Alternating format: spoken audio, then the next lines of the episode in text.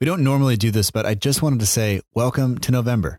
And while many of you won't love November the way I do, because, well, quite frankly, based on where you live in the world, according to stats, you don't celebrate Thanksgiving. Thanksgiving is my favorite time of the year. It's my favorite holiday because I get to spend time with my loved ones and the people I care about the most. And even if you can't celebrate, or even if you don't celebrate it, you can celebrate Movember. Movember stands for tackling prostate cancer, testicular cancer, men's mental health, and suicide prevention. Uh, and we all have a male in our lives or a man in our lives that we love and want to be around for even longer. So uh, do what you can to help raise awareness and support Movember.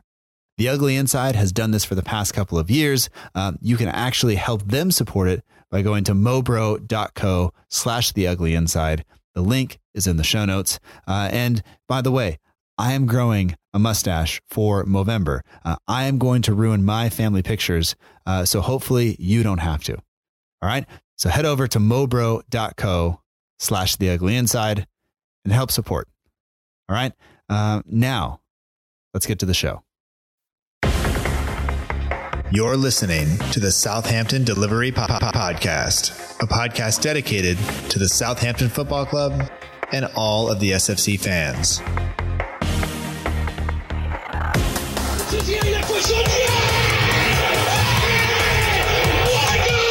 If you want to have guarantees, you have to buy a washing machine.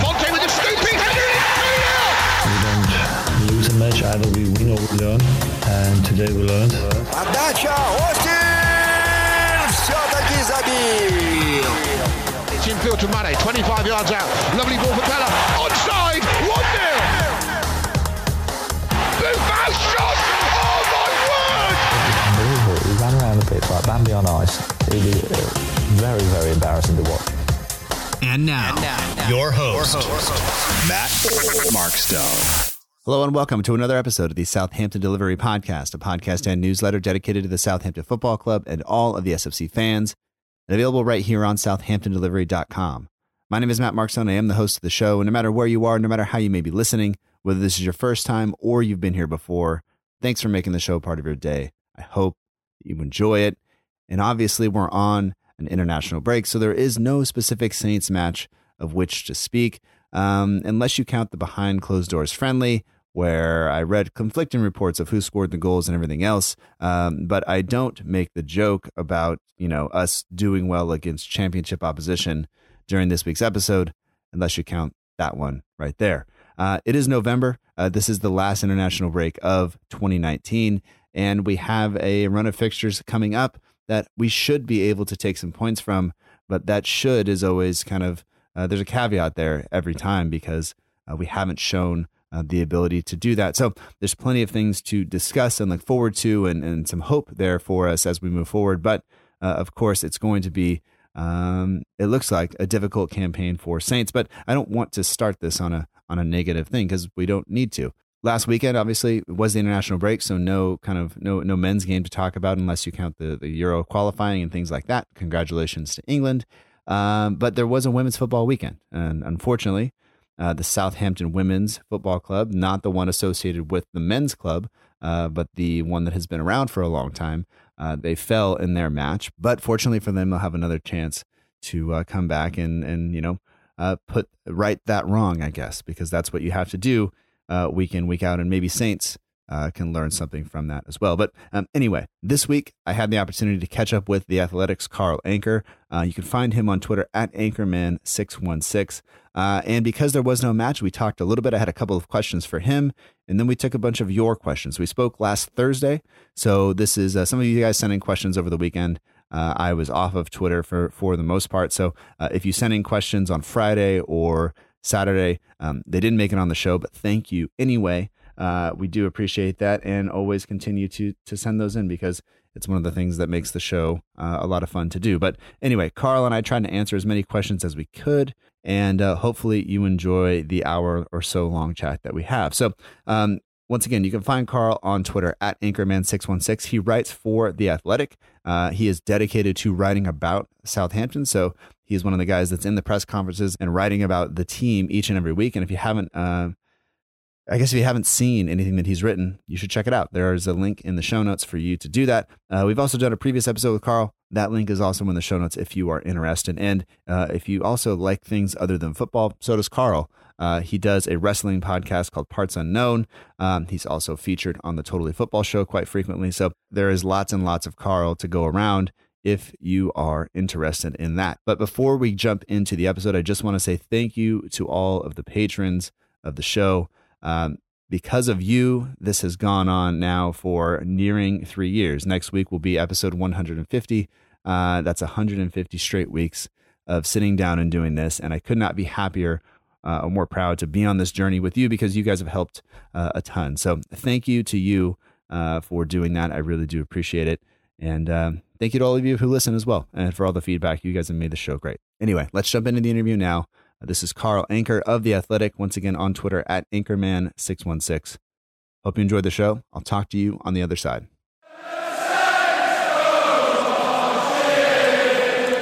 All right. Well, we'd like to welcome back to the Southampton Delivery Podcast, Carl Anka. You can find him on Twitter at Ankaman616. Uh, he writes for The Athletic. He's on the Totally Football Show and a number of other podcasts around everywhere, it seems like.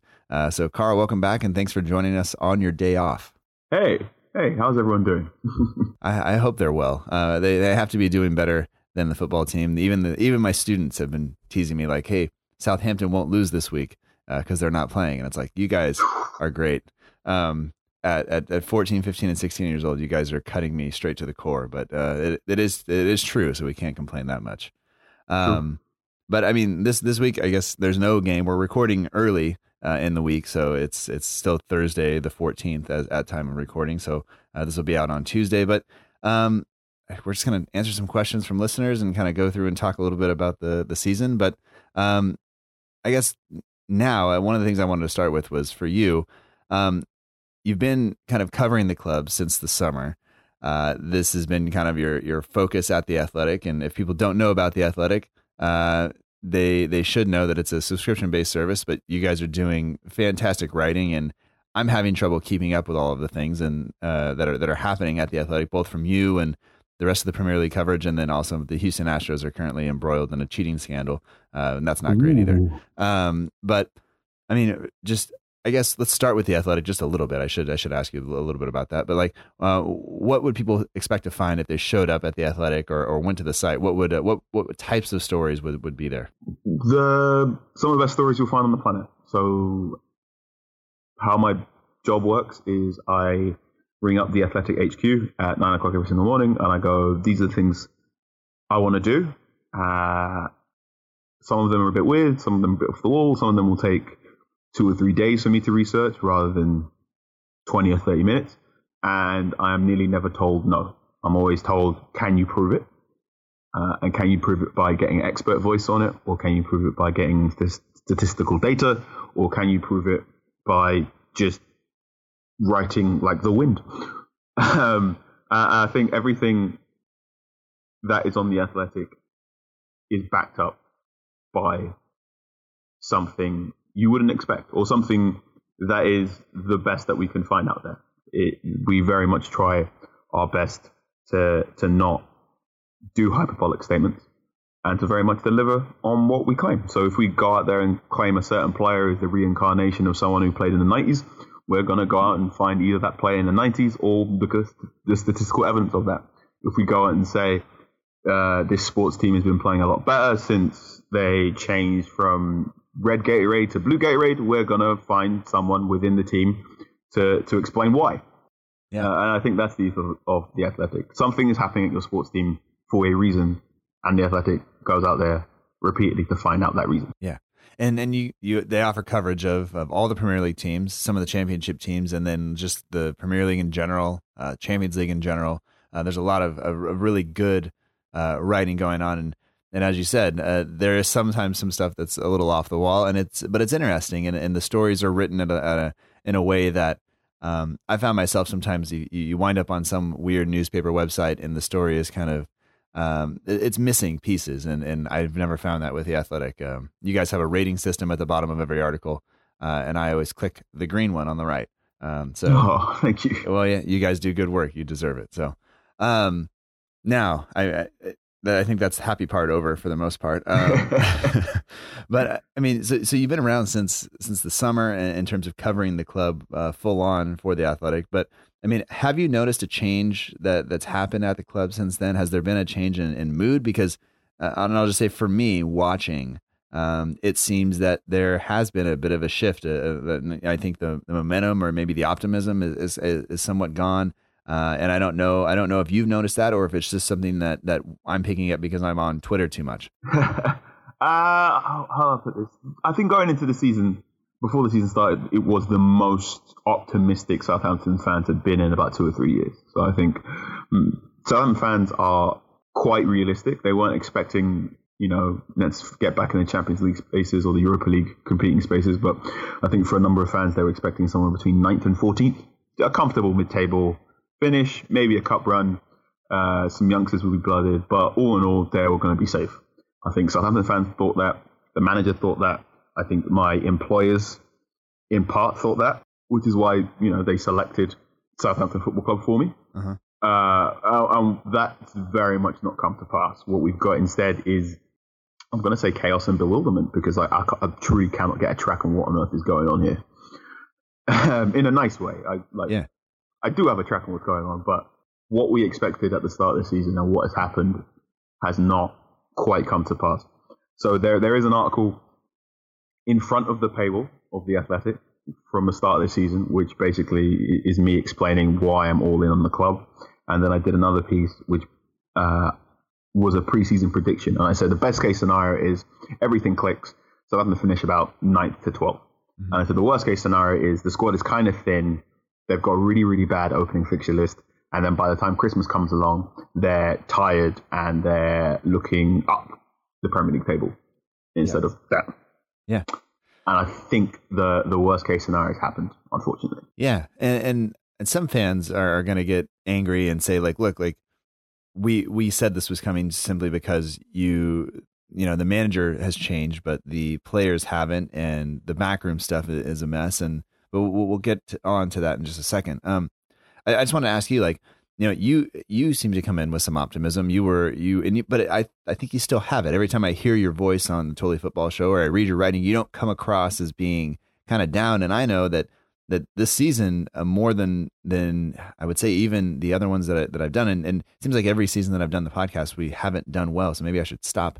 Um, but uh, but I mean it it's worn on me a little bit. It's been there have been times when I've been looking at it going like I don't either want to record or I don't want to edit the episode because I'm just like this this is not like this is not going well. But that doesn't seem to happen to you. But has it has it been a, a bit of a grind on you going to press conferences and seeing Ralph kind of be you know maybe not as enthusiastic and and just knowing that things around the club maybe aren't going as well as as they could be?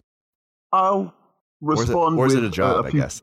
I, I, well, I, have had some very very nice Southampton fans uh, and football fans comment going I feel really, really bad for you, Carl. This is really, you know, I feel really bad for you. You've got this.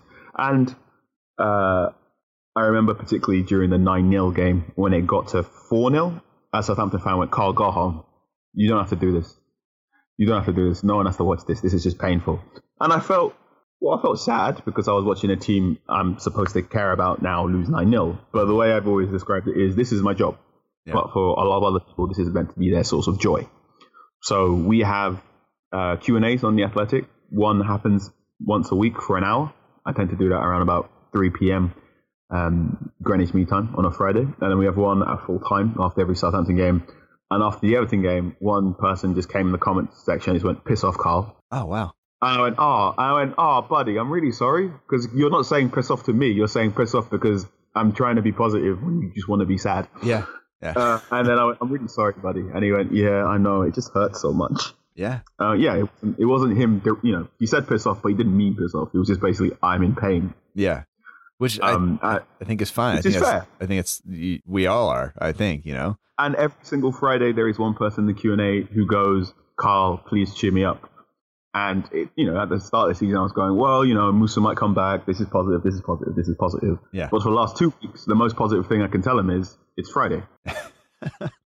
Hopefully, he's not some that's, person that's who. My, like, that's that's how I'm cheering him up now. It's basically going, dude, it's Friday, and and the rest we'll have to deal with later. Hopefully, he's um, not somebody who has to. Uh, it starts work or you know his days off or, or Wednesday, Thursday. Um, yeah, right. that'd be Hey, look, Um, it's, that's Hampton a really, really bad state right now. Yeah. Uh, losses do make certain things harder to do. So, you know, it, it, it can be a little bit difficult for me to ask a football manager a question when his team is not doing well. Yeah. It can be a little bit difficult to get certain information when, when, when it's raining, for Yeah. example, and it's raining a lot on the South Coast.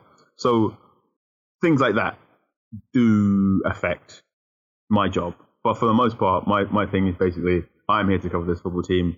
It, the thing that mostly wears down on me is the fact that, you know, I've had to go up to Manchester twice in a week and that like hurt my back because I was on the train for 10 hours. But for the most part, no, I'm, I'm, I'm okay. Yeah. Uh, the first half against Everton was a terrible game of football. Um, and that one was one where I went, this stinks. yeah.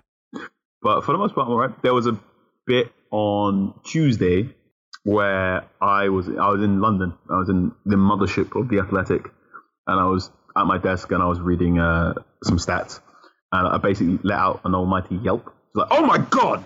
uh, and everyone in the office sort of turned around and looked at me because they all thought I was in pain or I'd seen some sort of extreme gore or something awful. And I just very quiet went, oh, I hi, sorry, no, I've just read a really bad stat about Southampton.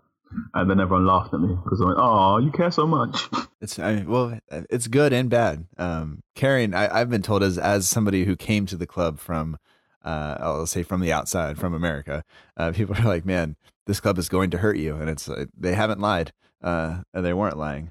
Uh, so yeah, you're you're in it. You're in it now. Um, I mean, has I mean, we we talked about the optimism at the beginning of the season. Um, Ralph on the sidelines has looked a little bit more dour, a little bit more, I don't want to say deer in the headlights because I don't think that's correct, but he's looked a little bit, almost a little bit lost or a little bit shocked or something on the sideline the last couple of matches. And, and you mentioned, um, uh, on this week's Totally Football show or last week's Totally Football show by the time people hear this, um, that he was, you know, actively yelling at the guys to, to, to go, to go get them. And, and the team wasn't doing it. And, and I mean, has, have you noticed a shift in him over, over the, over the course of the season? And, and, is his demeanor kind of as bad off camera and away from from the I, guess the on camera stuff as it is as it, appears to be when he's on the sideline? Uh, so after the the League Cup game, so just after the nine 0 Mhm. he was bad after that game. So after, after the Friday night kickoff, he, he you know twenty minute wait for his press conference. He talked for four minutes, and he was very much, I don't know what to do. This is really painful. Don't really ask me any questions right now. I need to go sort my life out and figure something out there. And then on Tuesday, I traveled up to Manchester and more or less observed him from the sideline and observed how he did not really go back into the dugout. Um, and uh, I, I described it in my piece in the Athletic that Ralph Hasenhuttl looked like a man waiting for a bus that will never arrive to take him to a destination that doesn't exist. and things have got better since then. I did notice that he got a haircut in between the Friday and the City game.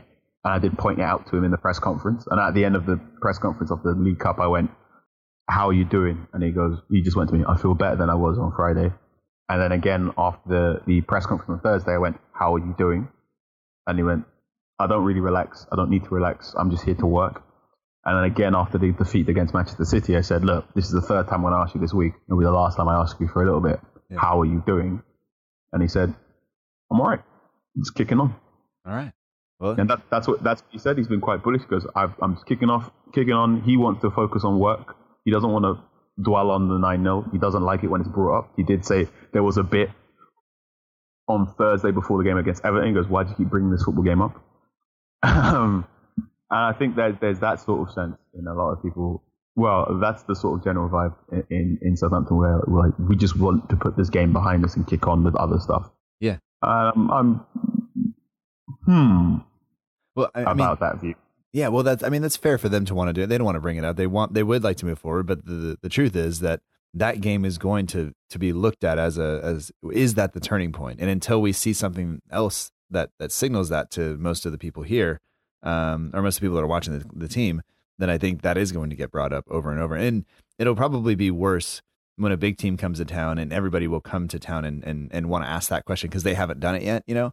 But but you you've been around enough and you can see it, but I think it has to be addressed because, like, I, I think the performance uh, against City uh, the following Saturday was you know that was what we it's kind of what we expected coming out of uh, uh, of a nine 0 But then to come back home against Everton and and just kind of roll over the way we did and, and just play the most uh, probably the worst half of football, like you said, uh, that that has ever existed in in, in human existence. Like in the first half, like that was just so bad. And then and I mean the second half was better for for about five minutes or fifteen minutes maybe, and then after that it just kind of went back to to just being terrible. And it's I mean, fans fans are rightly, you know, uh, you, you, mentioned on the Totally Football Show again, you know, people using it as a the the scarves that were left out as a, as a blindfold or throwing them towards the pitch or whatever it was. Like the, the, things are not going well in a number of places, and it's quite it's quite disheartening, um, even from from a distance.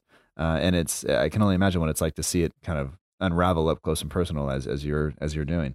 Um, so I mean, we have quite a few questions uh, to to go ahead and answer, but I want to start with uh, a, tweet uh, from Glenn Delacour who uh, writes a, a, great blog, League One Minus 10, also appears on a number of shows uh, quite frequently. Uh, he says, Am I correct in saying that we currently have no director of football, no head of recruitment, no assistant manager, no first team coaches, just assistant coaches, and no under 23 manager and a temporary under 18s manager?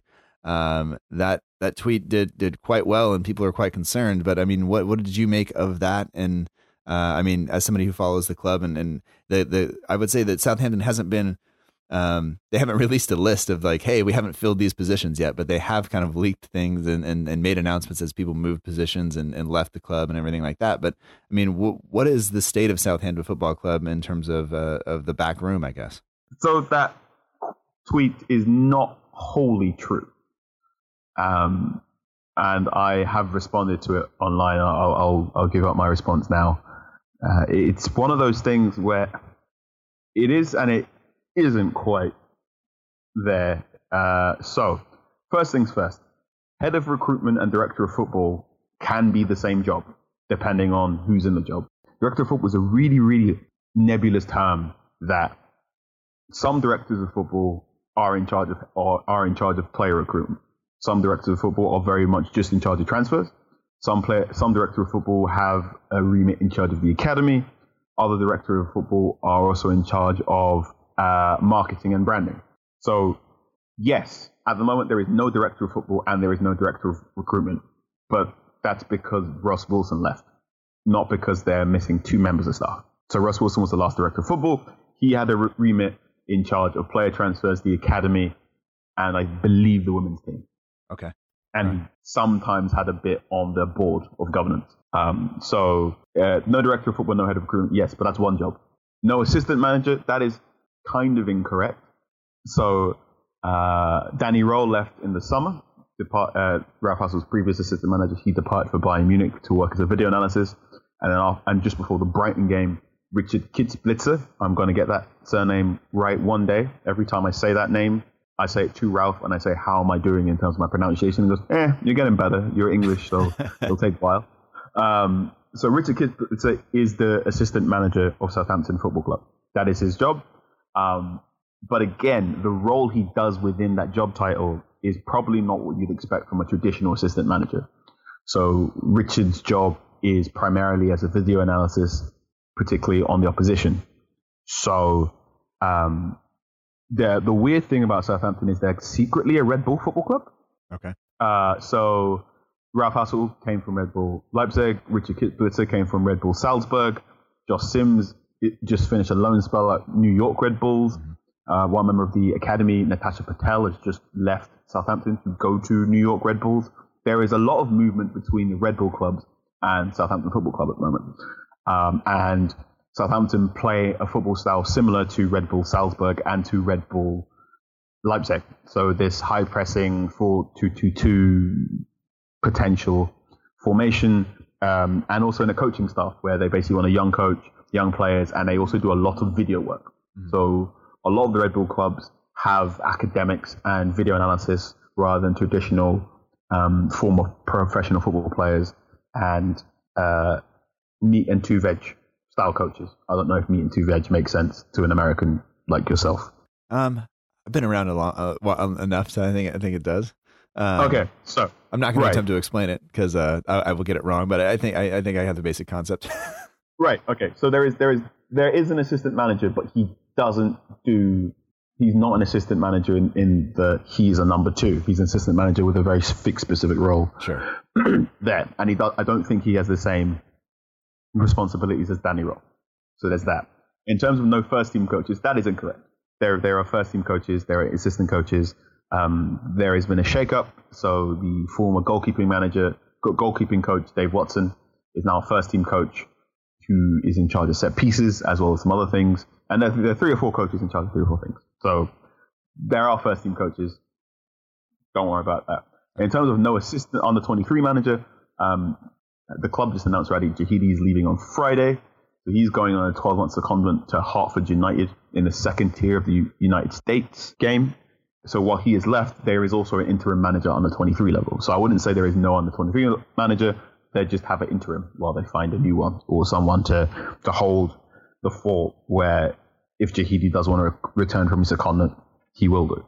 Uh, and I and the temporary under 18 manager, I think that is correct. So parts of that are correct, parts of it aren't quite correct, and parts of it very much the person is there, but their job role is different. Sure. Which again, like that large explanation speaks to how utterly bizarre Southampton is. Uh, but I also like to say things like Manchester United don't have the director of football mm-hmm. or head of right now. So, but then again, do you think Manchester United are a good football team? So that's up to you. Uh, no comment. Um, cause yeah. I, I like yeah. you. Um, uh, but yeah, I mean, the, the, I just think the the fact that that fans are looking kind of that deep into it, and it's it's that interesting to a lot of us, and and we are, I think, searching for answers, searching for reasons why the team is not doing well, and because it, we there I think there needs to be some sort of turnover. There needs to be uh, something to inject some life into this team, and it's um, I think I'm safe in, in saying uh, speaking for most people. I think that changing the manager is not. I think most people realize changing Ralph out would be um, counterproductive. There there isn't. Uh, we've we've changed managers enough uh, over the past couple of seasons to to know to know that doing it gives you a temporary kind of increase in, in terms of uh, points, maybe, uh, and then after that, like something else has to change, and whether that's players or whatever it is, uh, I, I am not sure. I'm not sure how that all works, but um, I, I'm looking more forward to the the long term health of the club than um, you know we need to win next week, even though winning next week is uh, something that we would all like, but uh, we'll have to have to kind of see. Yeah, I, I, I very much believe. Hmm. No. Let me let me let me caveat everything I'm about to say. So um, on Thursday, before the Everton game, I very much thought there's no way Ralph Hasenhüttl was leaving. I said this is a man who has a lot of personal pride. The club board apparently made it very, very clear after the 9 0 that Ralph Hasenhüttl would not be leaving, and that if anyone is leaving, it will be playing staff. Uh, and on Thursday, he was really bullish and really, really confident. And I was very much of the opinion that if Ralph Hasenhüttl stops being Southampton manager, that's because the club officials or people higher up the club failed on a critical premise, and then Ralph Hasenhüttl would choose to resign. So it, it's quite important to remember Ralph left his role in charge of Red Bull Leipzig after his second season, where he went, "No, you clearly just want Nagelsmann to come in, stop wasting my time. I'm going to go." So that's a tiny asterisk you should you should maybe keep in the back of your mind as things progress. Ralph is not a manager who is beyond resigning. Yeah. he's not someone. He's not someone that, that is going to be like, no, I want to be fired. I'll like wait to fire me so I can pay my severance money. He's the type of person go, no, no, bye. Yeah. Um, yeah. So that's important. I said that on Thursday, and I was very much, yeah, like if he go, if he does go, he's, he's going to go because they let him down, not because they're going to sack him. Sure. And then after Saturday, after the go, go, go, that, that, that, that image of Ralph pushing his team up and saying, go push higher up the field, and the team not pushing up it will. Uh, it will, I don't think it was televised, and I don't think it made any highlight packages. But I think it's the like the quiet. Wait a minute. Yeah. That will uh, that will go on for the rest of the season. So uh, before before on Thursday, I went. There is absolutely no way Ralph Hasenhüttl is leaving, and now I'm, I'm there is a seed in my brain, and I'm not going to water it. But that's that. Yeah. Yeah. Okay. Um, I guess it wouldn't be the first time that we've had a manager come to us and say like the club doesn't line up with what I want and what I want to do and it's not running the way that maybe things were promised or that we talked about and therefore I'm going to I'm going to leave and we saw Koeman leave. Um, we've had to get rid of uh, every manager since then. We haven't lost one to, because people have, have, actively recruited them away from us, which says something.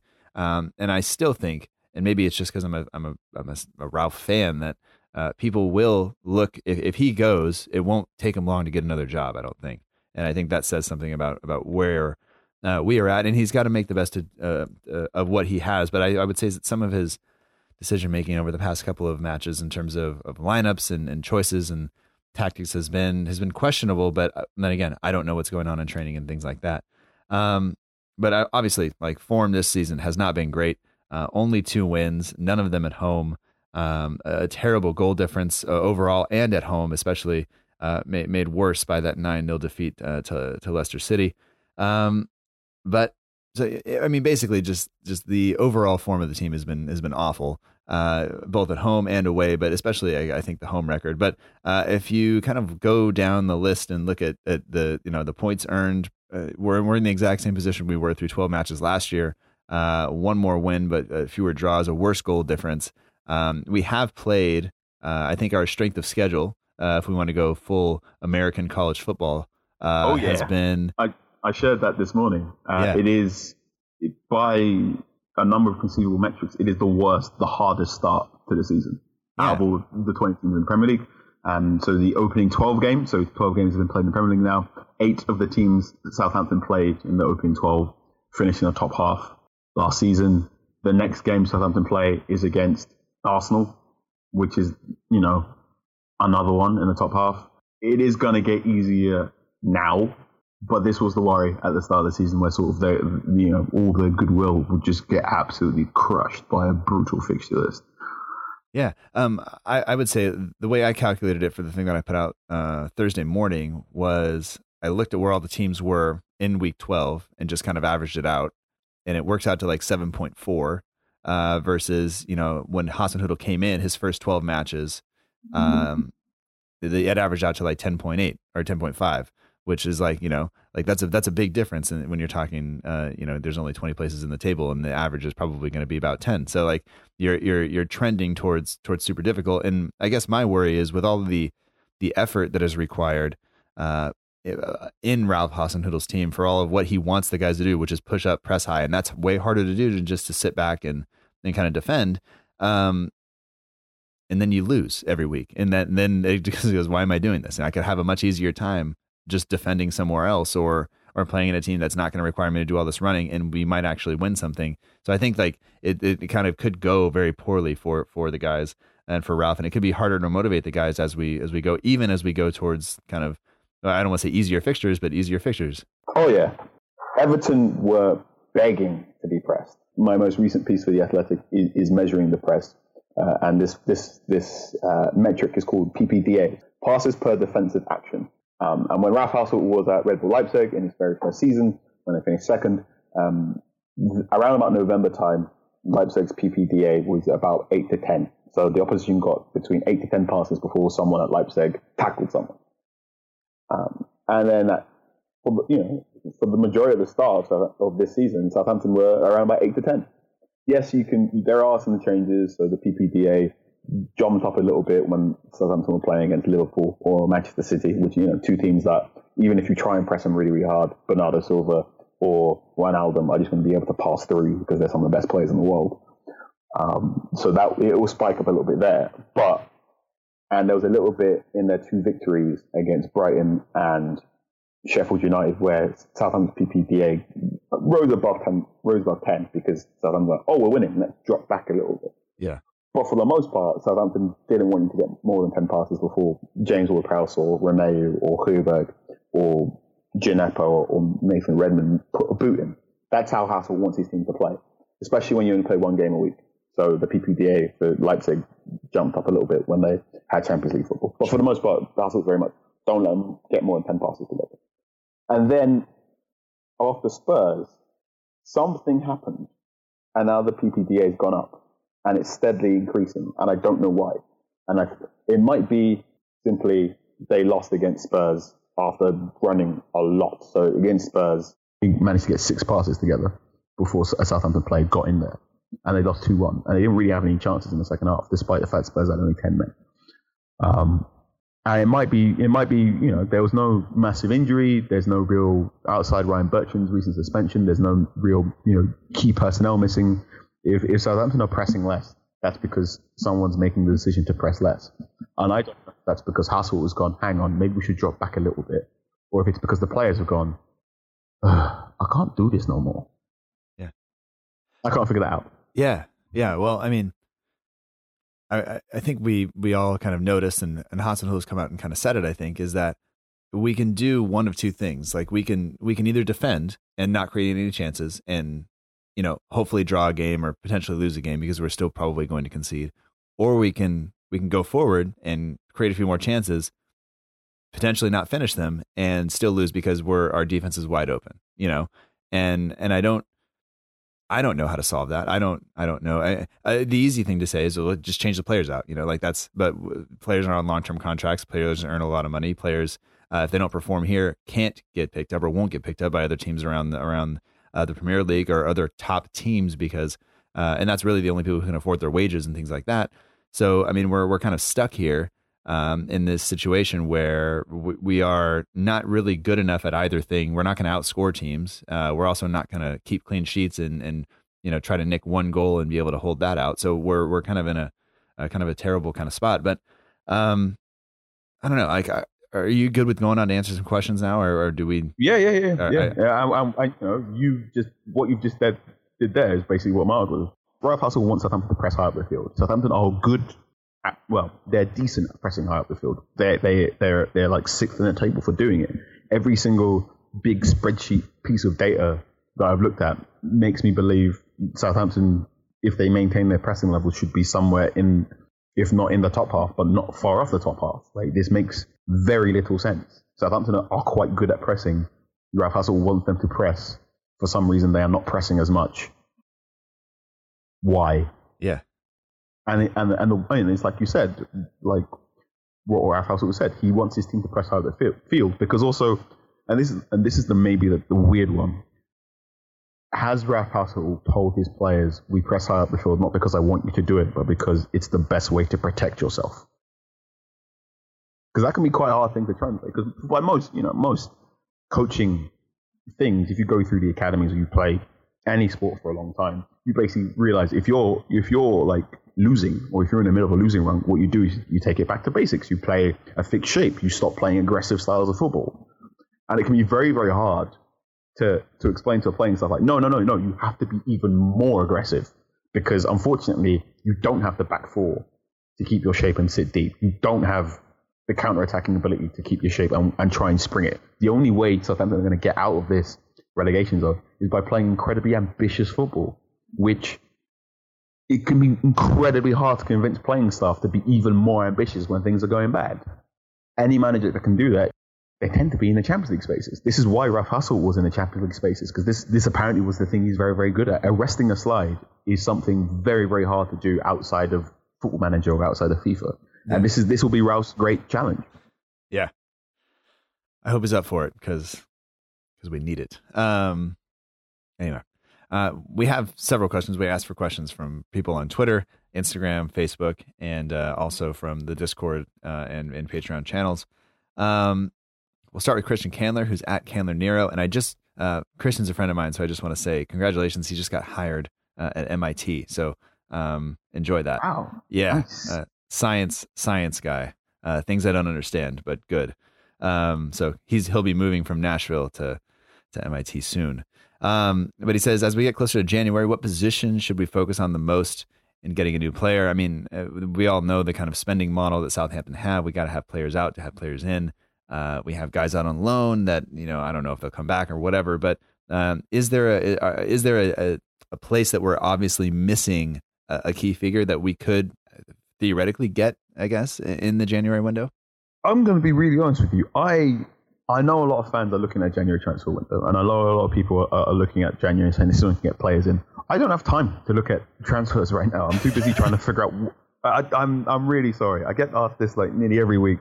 What about players coming in? What about players coming in? Like, mate, I'm trying to make sense of what's currently going on. I can't look up over the parapet and also see who's playing really well in this in League Two in, in France or who's really good in the bottom half of La Liga right now. I'm really sorry. I watch like one game a week. I watch two games a week. One of them is a Southampton game, and the other one it tends to be a Champions League game. Other yeah. than that, I'm not looking at Y Wyscout in the way that fans would like. Ralph Hassel said he's not thinking about transfer stuff until January. He goes, nope, nope. That's because that's for Christmas. Yeah. He, he, was told after Cedric. Um, what I did say at the start of the season was I said Southampton. Well, not at the start of the season. I said I think it was around like the last international break. I basically said Southampton need a midfielder who can play a one-two and get ahead of the ball and join the attack and, and stitch the midfield and the, the attack because that was a, there was a real problem there. There was much of a muchness between Højbjerg, Romeu, and James Ward-Prowse. Yeah. And I said if Everton continue to not play Tom Davies, Southampton should possibly try and get a loan deal there. Lo and behold, Tom Davies scores at the back post against Southampton. Mm-hmm. So maybe that's me jinxing stuff. Southampton need, from what I understand, the club board understand there are problems at centre back, at full back, and in central midfield. So those are the areas they'll be looking to reinforce in January, if not in the weeks coming forward. Um, and I very much agree. They very much need either either play Kevin Danso or or, or buy another centre back on top of that.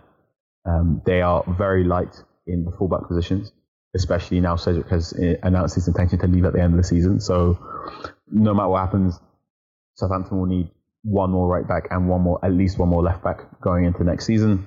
They need a central midfielder to, to, to play those one twos and to play as a as a real true box to box. Because Romeu is a six, Højbjerg is not the creative outlet that many hoped he would be. If you play Football Manager from a certain vintage, Højbjerg turned out to be like one of the best things since sliced bread, and that unfortunately hasn't quite come to pass in real life. Yeah. He's only 24. We'll see. So you know, central midfielder there. I think they're okay in the wide areas. I think Redmond, Redmond and Moussa Djenepo are very good on the left and right in the wide areas, as is Sofiane Boufal. Um, so I think that's covered. And up top, Danny Ings is there, Che Adams is there, N'Lundulu um, from the under 23s. If you can he's got a hamstring injury, but I think he's got potential. I like him a lot. He's 20 years old of age. He should be the third striker going forward. So that is stocked. Sort of the front four areas should be well stocked. It's everything else that needs at least one or two more areas of personnel. Who you bring in, I do not know sure. because we've spoken before. Uh, and and the former director of football, Ross Wilson, said this. Southampton are really kind of working on a 15 million spending cap. So I don't know. I have no idea who you convince to come into Southampton and go, we're in the middle of relegation battle. There's a very good chance you'll be spending next season in the championship. That will say yes, and that you can get for under 15 million, and that could dramatically change Southampton's fortunes. Yeah, that's hard. That's really hard to do. Yeah, yeah, we we've backed ourselves in a quite a position in terms of of needing to get players in and, and the, that can actually change the team that are better than the players we have who are going to be com- willing to come in and, and run as much as we're going to need and require and also like you said uh, potentially probably uh, that sucks to say out loud um, spend next year in the championship. Like that's that's not what most people are signing up for you know? Um, and and I think if you look around uh, the the midfield uh, you know, I think you spoke last time of, of you know, I think uh, Hasanul Naby Keita, right, uh, at, mm-hmm. Leipzig, and uh, you you look and we don't have that that player. That player doesn't exist at Southampton, and so if you if you get a player like that, and um, I'm going to say this, like, is Mario Lemina? is he that player? Like, can he be that guy, or is that relationship? I think is severed, and, and that bridge is that bridge is is burned and, and never coming back. They're not even trying to rebuild it. I don't think, but um, if he comes back in January. Is that is that is that an option, or or uh, has that been mentioned at all? No, there's been no mention of Lemina. I don't think he's going to come back. Okay. Nor is there anything. Again, when I when I looked made that article about Naby Keita and, and did everything, I I, I uh, like there was nothing immediate about Lemina's play that that struck him as, as a genius, yeah. or, or struck him as the be one end all. He was an okay two way threat. He didn't play enough games for Southampton for me to go, wow, yeah, incredible. Uh, nor did he seem to want to be that guy for Southampton. So I, I wouldn't, I wouldn't be all what could have been about him. Okay, fair enough. Um, all right, let's let's go through some of these other ones. Uh, Chicago Saints FC, and it's at chai underscore Saints fan. Uh, it says any reason for lack of youth players in this uh, this season from Ralph last year. Ralph gave many U23 players a, a chance uh, or some playing time so far. I think Vokins got one minute in a cup game. he thinks that's it. Um, I mean, is there? I mean, the the youth team players this season they haven't come through as much. Uh, have have you been able to ask Ralph about that, or talk about that, or notice that yourself? No, I, I, asked him about Jake Vokins at at the um, during Ryan Bertrand's absentia. I basically said a lot of fans are asking about Jake Vokins. Where is he? And he said, you know, he goes, Jake Vokins is really, really good. He came to, you know, gave me a part history of Jake said he watches Jake a lot, which apparently he does. He, apparently, out of all the under 23 players, Vokins is the one that Ralph watches the most, um, is, is my understanding. Uh, and then he also said, you, it, oh, Ralph made a statement along the lines of, you can see he used to be a winger because sometimes his positioning for 1v1 is not what I'd like it to be. And in wide positions, that is very, very, very important. Uh-huh. Uh, and I think that's why Jake Vokins possibly hasn't got the minutes that some would expect, and also because you know, in a really brutal term, Southampton are in the middle of a relegation battle. Why do you want to throw some youngsters in there? Yeah, it, it is very important to say, it, you know, this isn't football. This, is, this isn't FIFA. This isn't Football Manager. This isn't. This is real life. It can be. It is not recommended to throw in a bunch of 18, 19, 20 year olds when your team is losing. That has incredible knock on psychological effects onto a team it is far easier to integrate players into a, a team that has a, a very clear, coherent system and a very clear method of play. So the player, so the young player can can, can concentrate on the two or three things that got them to the party. It is very, very hard to, to go to Jake. You know, I wouldn't want a 19 year old, five foot nine Jake Vokins to go, all right, mate. So Bertrand suspended. We've just lost 9 0. You've got Manchester City. Have fun. Yeah. Cheers, man enjoy that. Yeah, yeah, you would you wouldn't want to do that, right? Yeah. No. So I think that's why there's been some some reluctance to, play some of the young players right now. I, I think it's much better to to bring guys in in a, in a situation where they can succeed and be be successful because that's going to breed you know um, that's that's going to bring more confidence down the road. If you bring him in and just let him get crushed and say like, oh, you're obviously, and the fans will turn and say, you know, he's not good enough. Why are we doing this? The academy's a mess. We have to, you know, and then it just kind of is this this self perpetuating kind of thing that doesn't that doesn't do anybody any good. I don't think so. Um, I, I, won't I won't lie. I've been a little bit frustrated that we've chosen to play uh, certain people at at left back versus uh, you know an actual left back, and I've I, I, think I think all of us have made that clear. But uh, I don't necessarily want to see Jake Vokins' confidence get crushed. Like that's not what I want. You know. Uh, and I think it's probably harder for a, a, young defender to come into a team that's struggling than it is for a young attacker, where you just go, "Hey, man, go go run at people and see what happens," you know. Uh, yes. And, and, hopefully you don't blow your hammy out on on the way. Um, yeah, and also you know some of these players are, are do get injured. Jake Vokins picked up a, a, little bit of an ankle knock around about the time people were going, "What about Jake Vokins?" And Dan and Dan Dooley, people are going, "Where is he right now?" I'm like, "He's out. He's got he's been injured with a six week hamstring injury. Not these under 23 players aren't sort of like smash glass, go off. They're, they're training as well. They're playing under 23 games just as much. Yeah. The conditioning, especially from an under 23 game to a Premier League game, it is not, it takes time, right? I, while we'd like to pretend every every young stud can immediately make the jump from under 23 football to, to Premier League football, there is a huge gulf in stamina and running and just situational awareness and concentration. Just because you can last you know, 90 minutes in, in a 23 game doesn't mean you can last 90 minutes in Premier League game. Yeah. The 5-5 draw between Liverpool and Arsenal is evidence of that. As you know, both teams played some of their youngsters and it got to the 60th minute and both those players were like, yeah.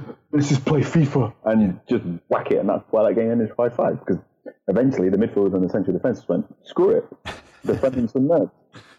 Yeah, yeah. Um, Jack, who is at Gauching out. Um, he says strongest back line in your opinion. So if you could pick the uh, you could pick the back line for a team for the for the Saints for the for for a match, um, who would it involve and, and what formation would you go with across the the back line? Uh, so this is a real funny thing. This is one of the interesting things about the fan base recently. Um, when Southampton were not when Southampton started the season, they were playing a back three or a back five and I was very much they should play a back four. Ralph is trying to get to this four two two two. Then they won against Brighton playing it, and it looked as if you know, when Bertrand comes back and when Redmond comes back and when Moussa Djenepo comes back, they'll play four at the back for a bit. That kind of went undone after the 3 1 defeat against Bournemouth. And then we went back to a, a, five at the back or a three at the back. And that seemed to be going okay. The, the one the 1 1 draw against Wolves led me to believe that the, the, formation going forward would be a three or a five at the back of these wing backs, especially because of Yan Valery's. Yan Valery at the moment looks better as a wing back than he does as a right back. So three or five at the back seems to just suit everyone involved. And also, you know, based on Southampton's defence, it's just a lot easier to have one extra centre back as a security blanket. So there was that. And now I'm seeing, so we started off the season with three at the back and five at the back, and Southampton fans went, no, play a four at the back. Then they lost against Bournemouth, and then Southampton fans no, we need five at the back. And now we've gone full circle again. So after the defeat against Leicester and the defeat against Everton, we're seeing fans going, no, we need four at the back. I'm going to be really, really mean here. It doesn't matter if you play three at the back or four at the back if one of those people is not a Premier League standard defender. And unfortunately, there is one person in that current setup that I do not believe is good enough or fit for purpose for Southampton if they wish to stay in the Premier League. So, what I prefer to see is I'd like to see a proper re- a proper either explanation as to why Kevin Danso isn't starting or or, or, or a bedding in of Kevin Danso in that group. I think swapping Gunn for McCarthy has come at the right time because Gunn's confidence has looked not the best recently. Um, so I think McCarthy as the goalkeeper, Ryan Bertrand, uh, Ryan Bertrand's returned from suspension now. The suspension will be served. So Ryan Bertrand will be the left back going forward for the rest of the season, I, I imagine. Um, one of the centre backs will be Jan Bednarek. Bednarek has started every single Premier League game Hassel's been in, in charge of. So if you want to go with a five, you put in Yoshida and Danso, and if you don't, if you want to play a four, then just play one of Yoshida or Danso. And on the right, on the right, uh, if you want to play a wing back, I'd say use Yan Valery, and if you want to play a right back, at the moment, use Yan Valery because Cedric hasn't particularly done anything to you know since that long ago. Yeah. Uh, I think the moment for a lot of fans are going to remember from Cedric is you know midweek saying you know I'm out see you guys later, and then deciding to try to go outside of the boot cross um, instead of using his left foot and having it go woefully wrong, and then not really doing anything the rest of the match uh, against Everton, which is still in my mind as one of those uh, as somebody who plays left back. Um, that is that is not great, sir. Um, I am a I am not even a five aside worthy like defender, and I can cross with both feet uh, at least a little bit. You know, um, you should be able to as well. Um, not use particularly. That, that's Cedric who will uh, punch me in the face if he sees me. Um, let's see. We have more questions, and none of them are none of them are brightening my day. This comes from Fred Lazaro, 2011, on Instagram. It says, "Are there any behind-the-scenes signs that the board is working to save the season? Uh, and has the locker room turned on Ralph the way it appeared to turn on Claude Puel?" Uh, you weren't uh, necessarily around for that, but uh, is there any sign from the players that the, there is some disconnect between uh, the manager and the players, and and I guess has I mean, obviously you mentioned the board's kind of aware of what's happening and they're they're working to obviously try to try to improve the system. But I mean, is there anything that's is there any concrete ideas coming down from them, or is it is it kind of just up in the air at this point?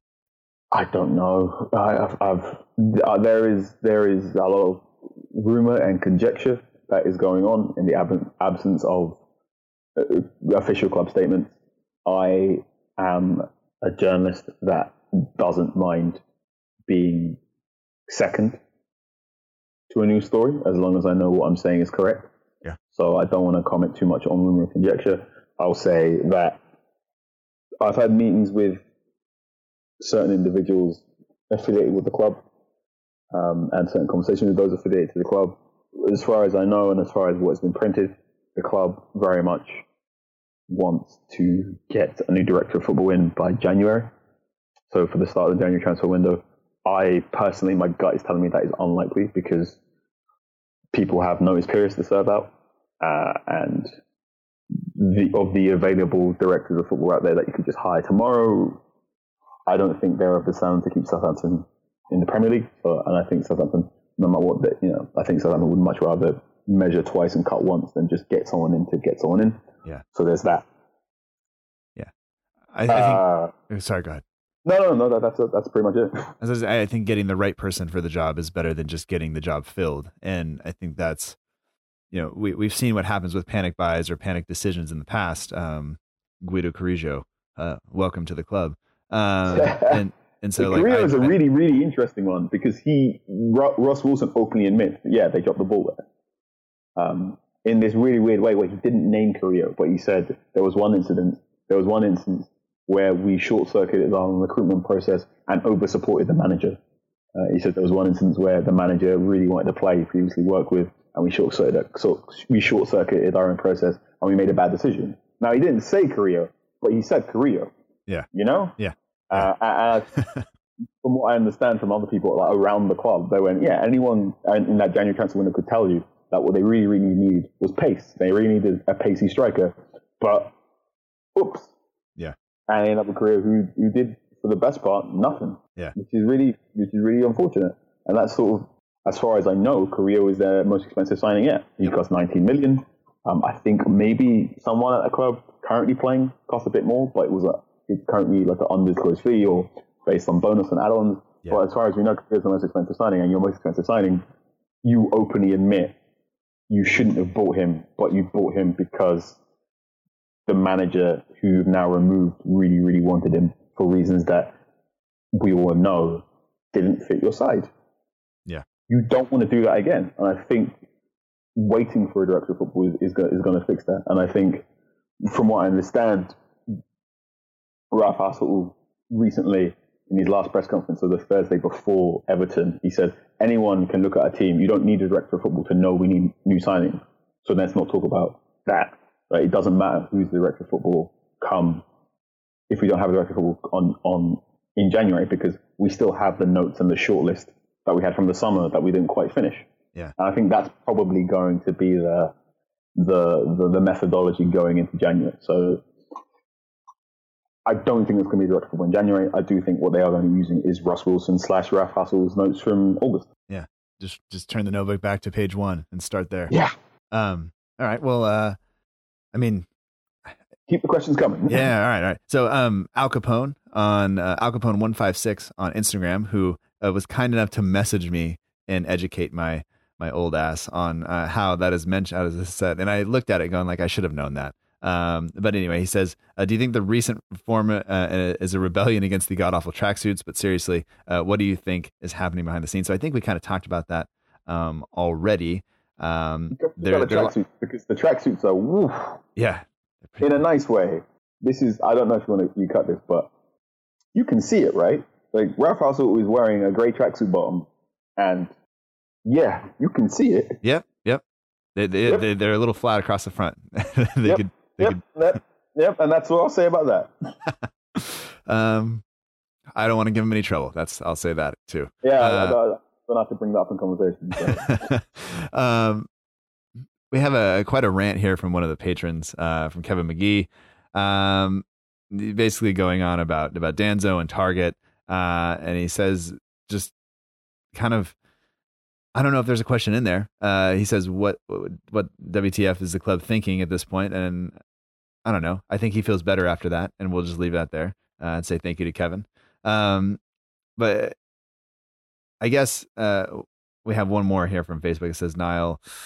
Uh, I'm going to mess this up. M I N O G U E uh, says, "What do you make of people around the club leaving and the performance on the pitch?" Um, he says, "Why do we see the problems and they don't seem to be addressed?"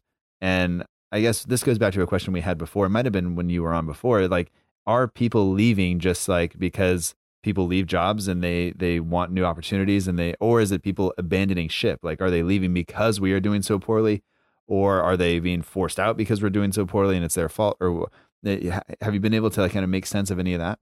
No, no, I can't. And I, I, I honestly, this stuff will come to light later on in the season, depending on the league position. At the moment, it looks as if Ross Wilson left as director of football because once Rangers, I think in 2014, Rangers made an approach and it looked as if he was going to go, and there was a, a small discussion about the transfer fund. And then it's only, and the Rangers have come back to him now and said, "We have the money. Would you like to come?" And Ross has more or less gone, "Yeah, this is kind of my dream job.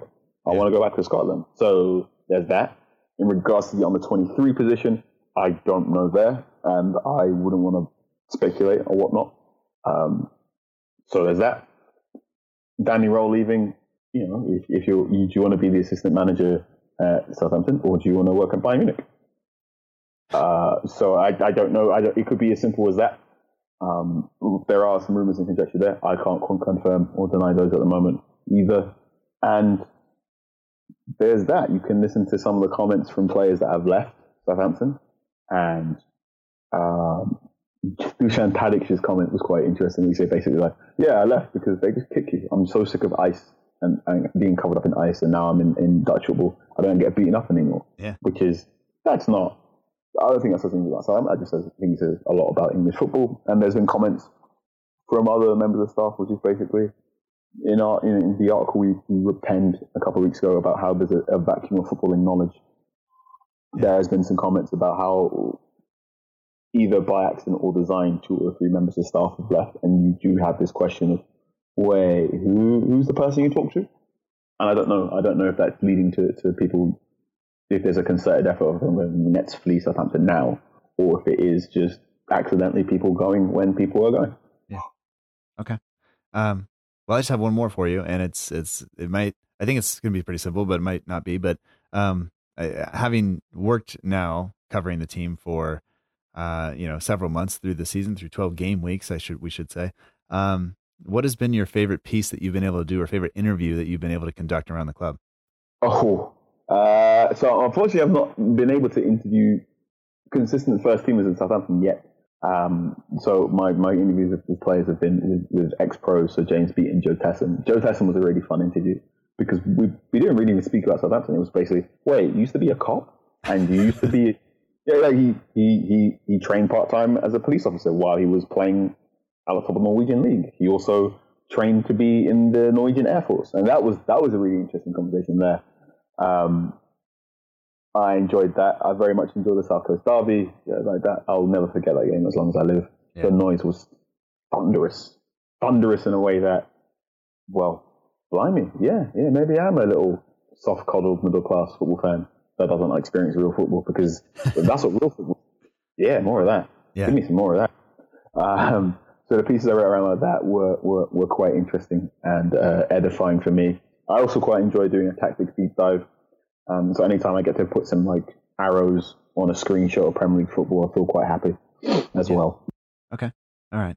Uh, I, I will say that I I think you had uh, Obafemi and Kayne Ramsay. I enjoyed that interview um, in that piece, uh, and I think that was early in your time, but it it was uh it's one of those ones where you get to to see a little bit because you know, you, you see the guys on Instagram, you see them play the game, and, and that's all you see. Like you see the training pictures and stuff like that. But it was nice uh, to be able to, uh, if you, for, I don't know, to, to see a little bit more of them and, and get to know them a little bit better. And so um, I appreciated that. So, um, but yeah, a lot. You, uh, I, th- I would say that uh, I won't. I don't like to. I'm a a historian by training, so we never say all, but like most of your work is very, very good. Um, and that's as close, that's as close to saying all of it as I can because I think it, it's basically all pretty, pretty, damn good.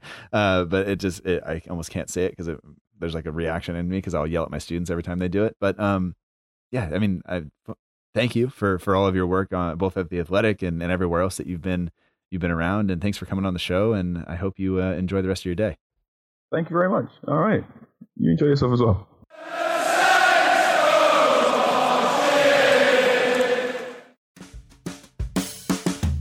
And that does it for this episode of the Southampton Delivery Podcast. Thank you so much for joining us. I hope that you've enjoyed it.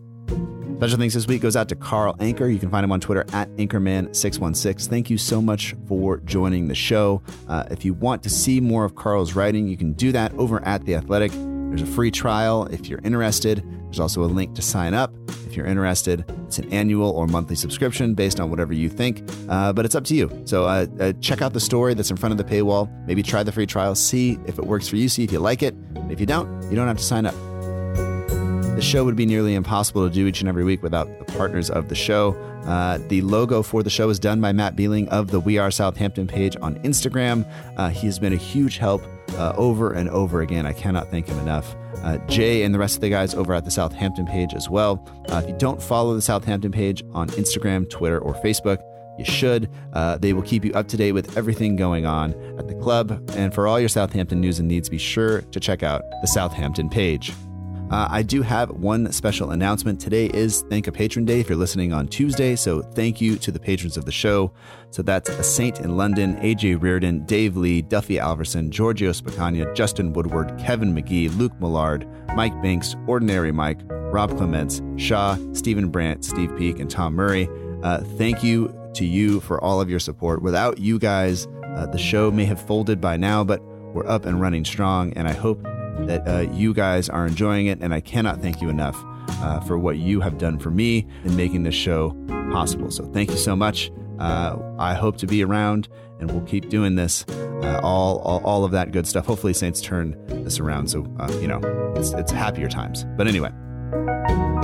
If you haven't done so already, you can subscribe to the show on iTunes, Stitcher, Acast, Google Play, TuneIn Radio, or wherever you get your podcasts. If you're not interested in becoming a patron but you want to help, leave a review on iTunes. It helps a lot. Uh, it makes it look like you know we know what we're doing. That's nice. Music for the show comes courtesy of the Free Music Archive at freemusicarchive.org. The intro song is Epic Song by Boxcat Games, and the end of show credits, that's probably over by now, is Aim is True by Podington Bear. Uh, we will be back next week with episode 150, and uh, I very much look forward to discussing Arsenal, and hopefully, uh, you know, we manage to pull out a win. So, uh, anyway, until next time, thanks for listening, and remember that together, we march on.